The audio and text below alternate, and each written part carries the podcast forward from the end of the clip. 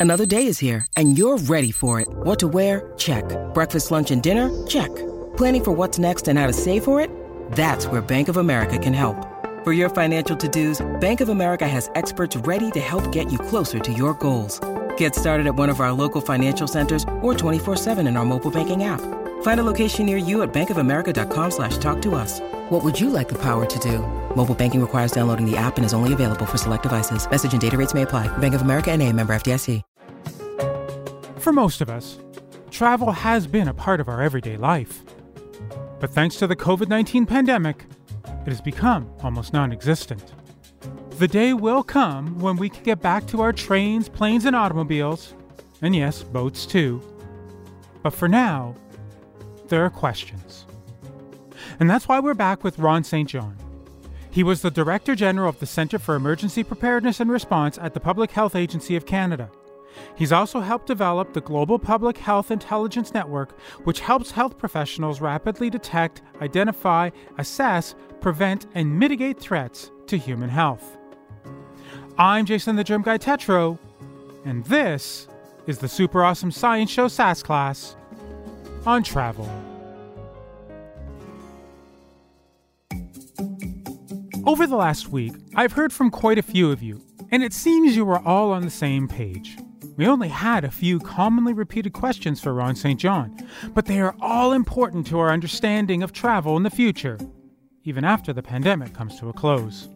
Now, if you haven't listened to last week's episode, I would suggest you go back now and do so before we get into the questions here. It was a very unique look at travel and infectious disease that I'm sure you won't soon forget. It'll also make you realize how tenuous travel can be if we're not paying attention to the potential for infectious disease spread. Class is now in session. Here's your first question. We've heard quite a bit about cruise ships being floating petri dishes. Are they better or worse than airplanes? Well, a petri dish is a place where you grow germs. and it's not a bad description for a cru- cruise ship because when you take a large number of people, and now cruise ships are carrying 3,000, 5,000 people, and they're really in a very confined space. Um, and if, if you just introduce uh, a virus, especially something like the Norwalk virus or even a, a, bacteria that contaminates the food supply, you're going to infect a large number of people. And it's going to happen fairly quickly. Um, and you're going to have these outbreaks of uh, gastroenteritis or uh, respiratory illness, pneumonias, and whatnot on cruise ships.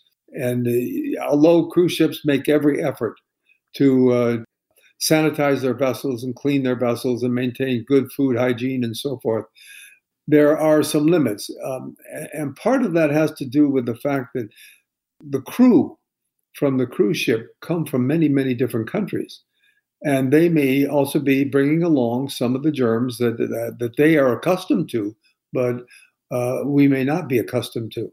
And they may be able to introduce, unfortunately, inadvertently, those germs into the cruise ship environment. And we now know that PPE, personal protective equipment, can help. Do you think that companies should be providing PPE in situations like cruise ships and even airplanes, much like they do, say, life jackets? Well, the PPE is is designed obviously to protect protect the employees or the staff that are working in that environment, just like uh, personal protective equipment is so important for uh, our hospitals our, and our healthcare workers because they are at very very high risk when they come in contact with the public that where there is an outbreak of disease. So, in, but but the the question comes up of what degree of PPE. Um, if you want, if you see a healthcare worker in PPE, well, they have a they have the gowns and the masks and the face shield and the goggles. It's hard to imagine that right. in a cruise ship with staff walking around uh, dressed like that. And and do they really need to be dressed like that? I think there are other measures that businesses and cruise ships can take um, to try to minimize uh, the contact between people if there's an outbreak situation. What about then preventing people from getting on the aircraft or the cruise ship uh, at the very beginning? We've heard about this in the past where uh, flight attendants will prevent people from getting on the plane for a variety of reasons.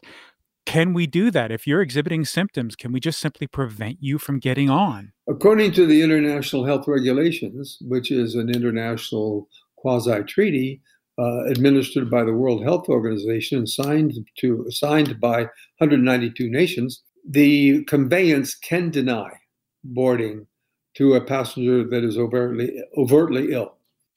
Mm-hmm. Now, the international health regulations sometimes may conflict with national regulations or national law.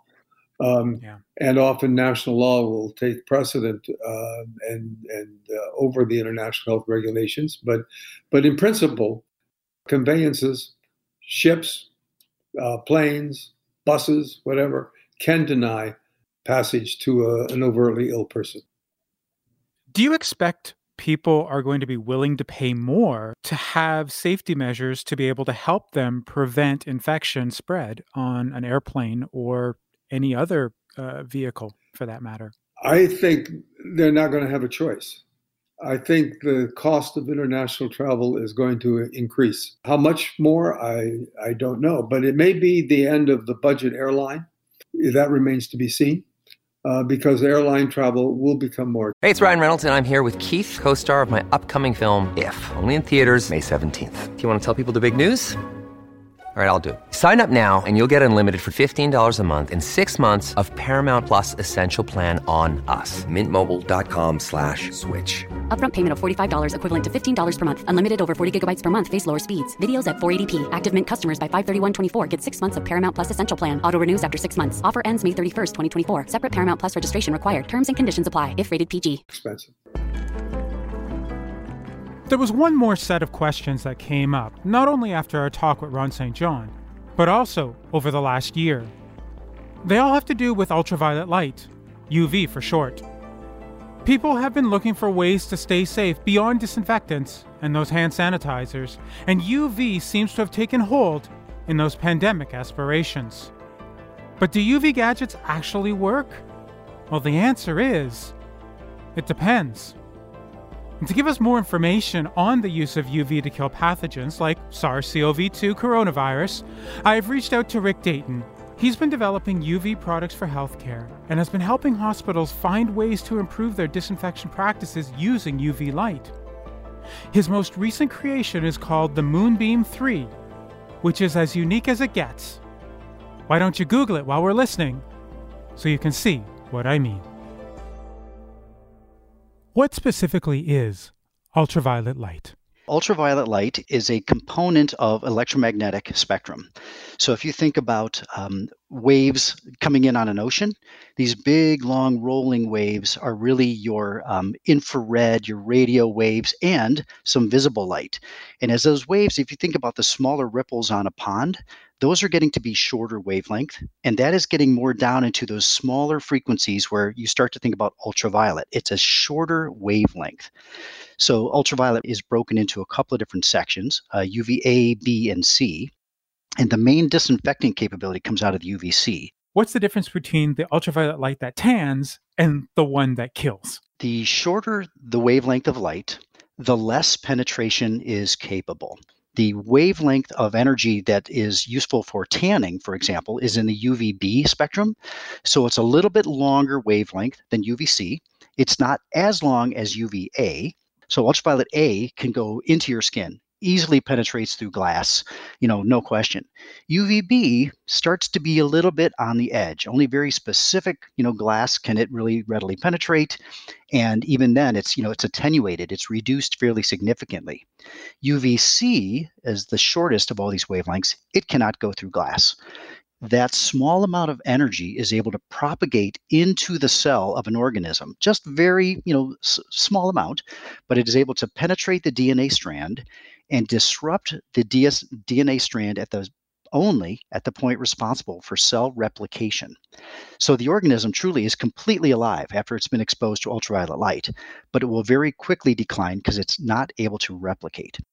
Is that why people say that sunlight is the best disinfectant? Nope, definitely not you know so there are other there are other photoreactions that can take place that can have a germicidal effect. You know, certainly the ability to just dry out an organism, but not all wavelengths are germicidal. But looking at the wavelengths that are responsible for the primary germicidal effective, uh, the, the, effectiveness of germicidal radiation is really um, centered around roughly, you know, 260, 270 nanometers. That's not what you get in UVA. You know, UVA is going to be a longer wavelength, 300 and something, 400 nanometers. It's really down around that 260, 270. That's really the sweet spot for germicidal irradiation. How do we harness ultraviolet light so that we can use it for whatever purposes we deem acceptable, whether it be a suntan bed or uh, something to clean a hospital. So there are a few different ways you can generate ultraviolet light. You know, UVC LEDs are on the market. So you can have a UVC LED that that creates an exactly you know 260 nanometer light, um, or you can have a mercury vapor bulb uh, that those operate at 254 nanometers, which for the peak, which is very close to the uh, the germicidal peak 260 270 range. Uh, but then you also you have you know excimer lamps, you know a variety of sources. But actually, how you go about generating that energy is is one part but the power of that energy is important. So the way ultraviolet energy is applied, it's it's an electromagnetic energy, and I like to think about it in, in two different concepts, right? So if you're thinking about reading in a room with a light bulb, you put the light bulb in the corner, and if that's the only light source and it's night, you want to turn your book uh, so that the pages are facing the light. So the photons of energy from that light are, are falling on your book. If you turn that book around so the back, you know, the cover of the book is facing the light and you're facing, you know, the page, you can't read that book very well because ultraviolet light, it bounces a little bit, but even with a super polished surface, you're not getting a lot of energy reflected. So ideally, you need to have that energy going in a straight line to the object that you want to illuminate or irradiate for germicidal efficacy.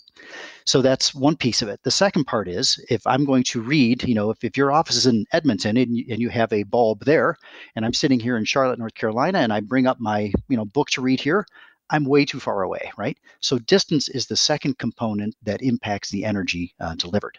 So the key ingredient is to make sure that you have the right energy level, the intensity of your source, but then also you want a, a true direct line of sight to your object. Very important. And the other piece in that, the angle that that energy impacts your surface also contributes to the amount of energy that is really delivered to that surface.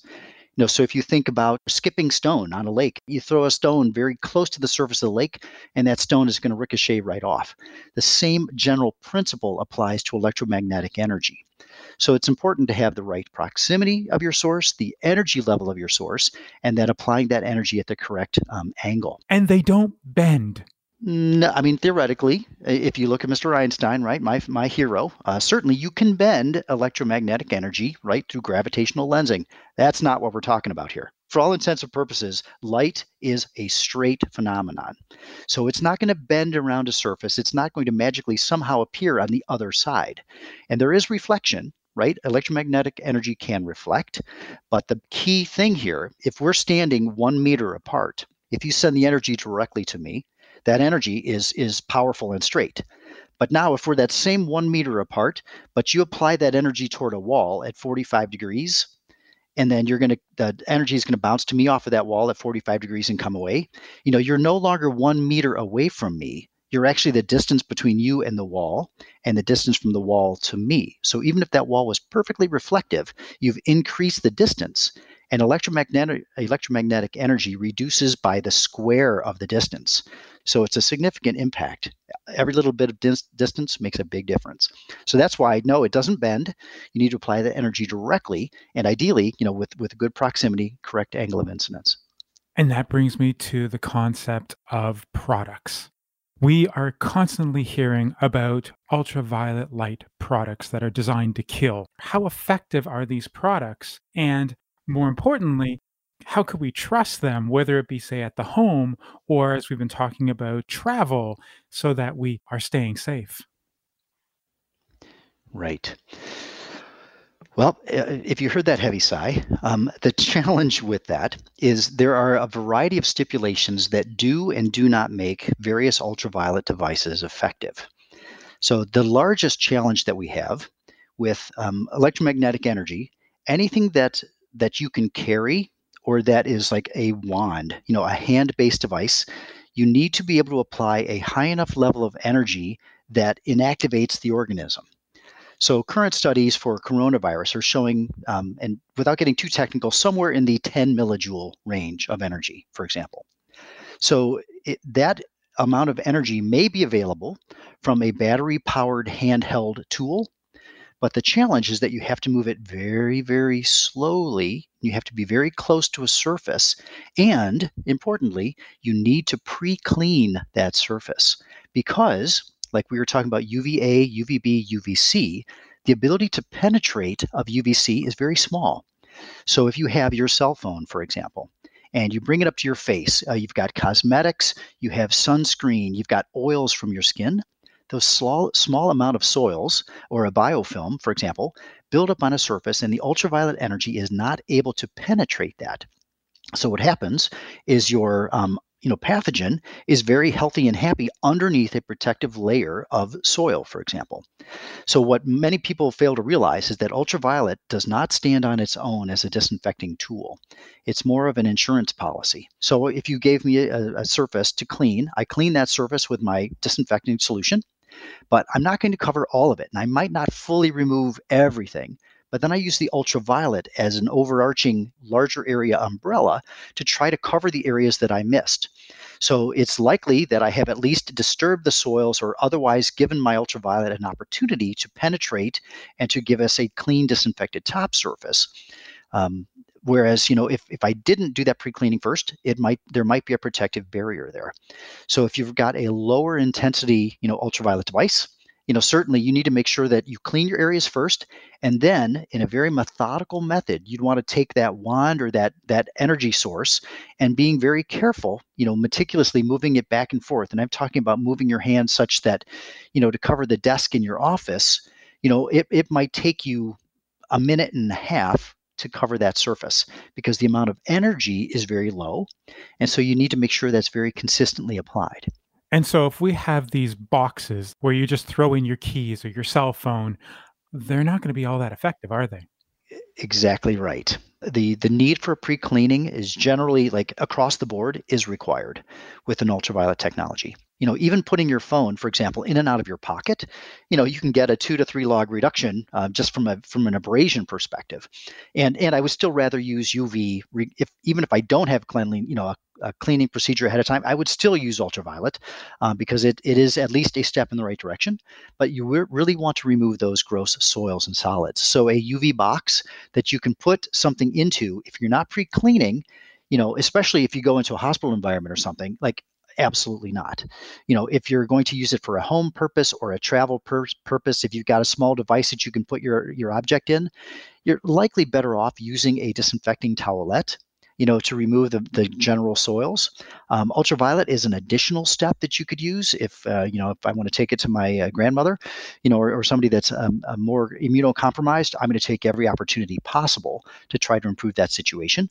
Um, wipes are only so effective. Um, ultraviolet is only so effective. Combine the two of them for what we call the one-two punch, and you've got a tremendous outcome. You know, very robust. The reason that I wanted to speak with you is because you are the man behind something called a moonbeam.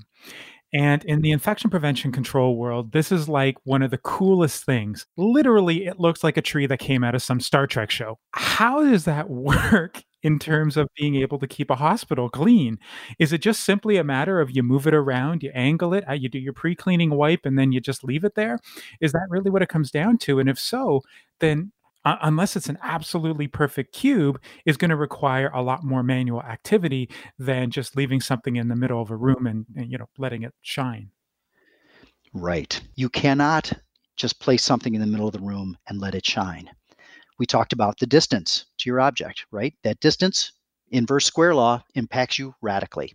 The angle of your source to that surface impacts you radically. You know, so the base premise of this, how can I help hospitals reduce that this problem? And if you create a device that's a single site, it's a challenge. So the ability to um, change the angle you know, if you go onto the CDC website, you know, you can look to see some of the surfaces that they specify. And of the 17 surfaces, I think 13 of them are horizontal. If you take a vertically oriented bulb So your bulb is straight up and down, and you want to dose a horizontal surface. Your angle of impact, remember that stone skipping across the water. Same scenario here. So your energy from a vertical bulb coming down off of that, you know, light source hitting that, that horizontal surface bounces off. With the Moonbeam 3, the base premise here was that ARM actually allows you to click into a position that allows you to get equal irradiation on horizontal or vertical surfaces. So that is the key innovation. And, and really the, the key with that also is that the arms are spread. You've got a left, right, and center, and each one of those arms gives you a certain range. So the key with that is we're maximizing proximity, we're maximizing the angle of incidence.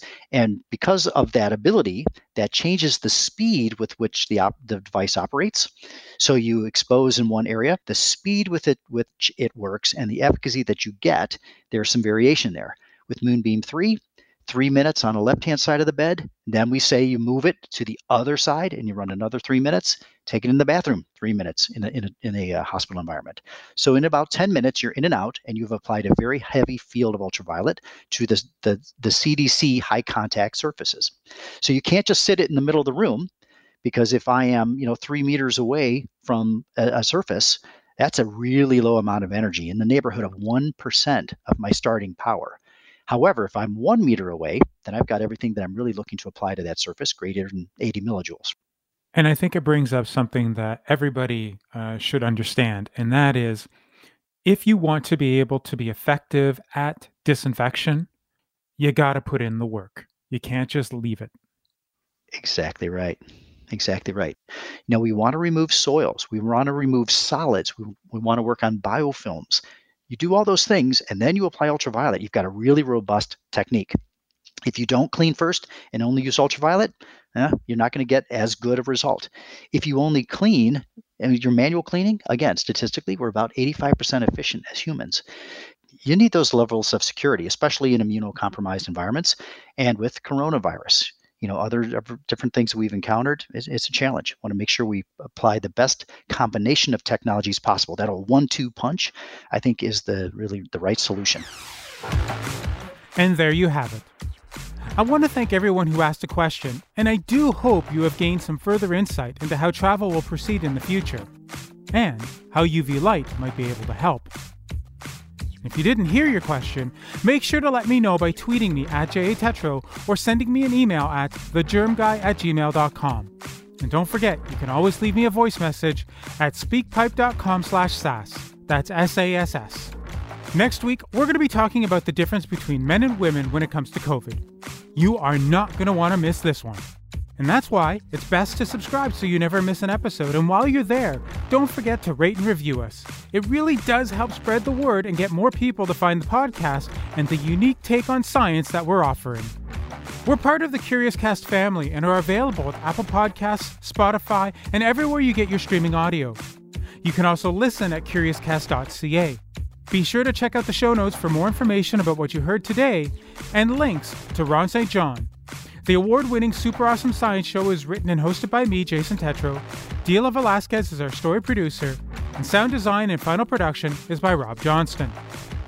Have a great week, stay safe, and as always, make sure to show them some sass.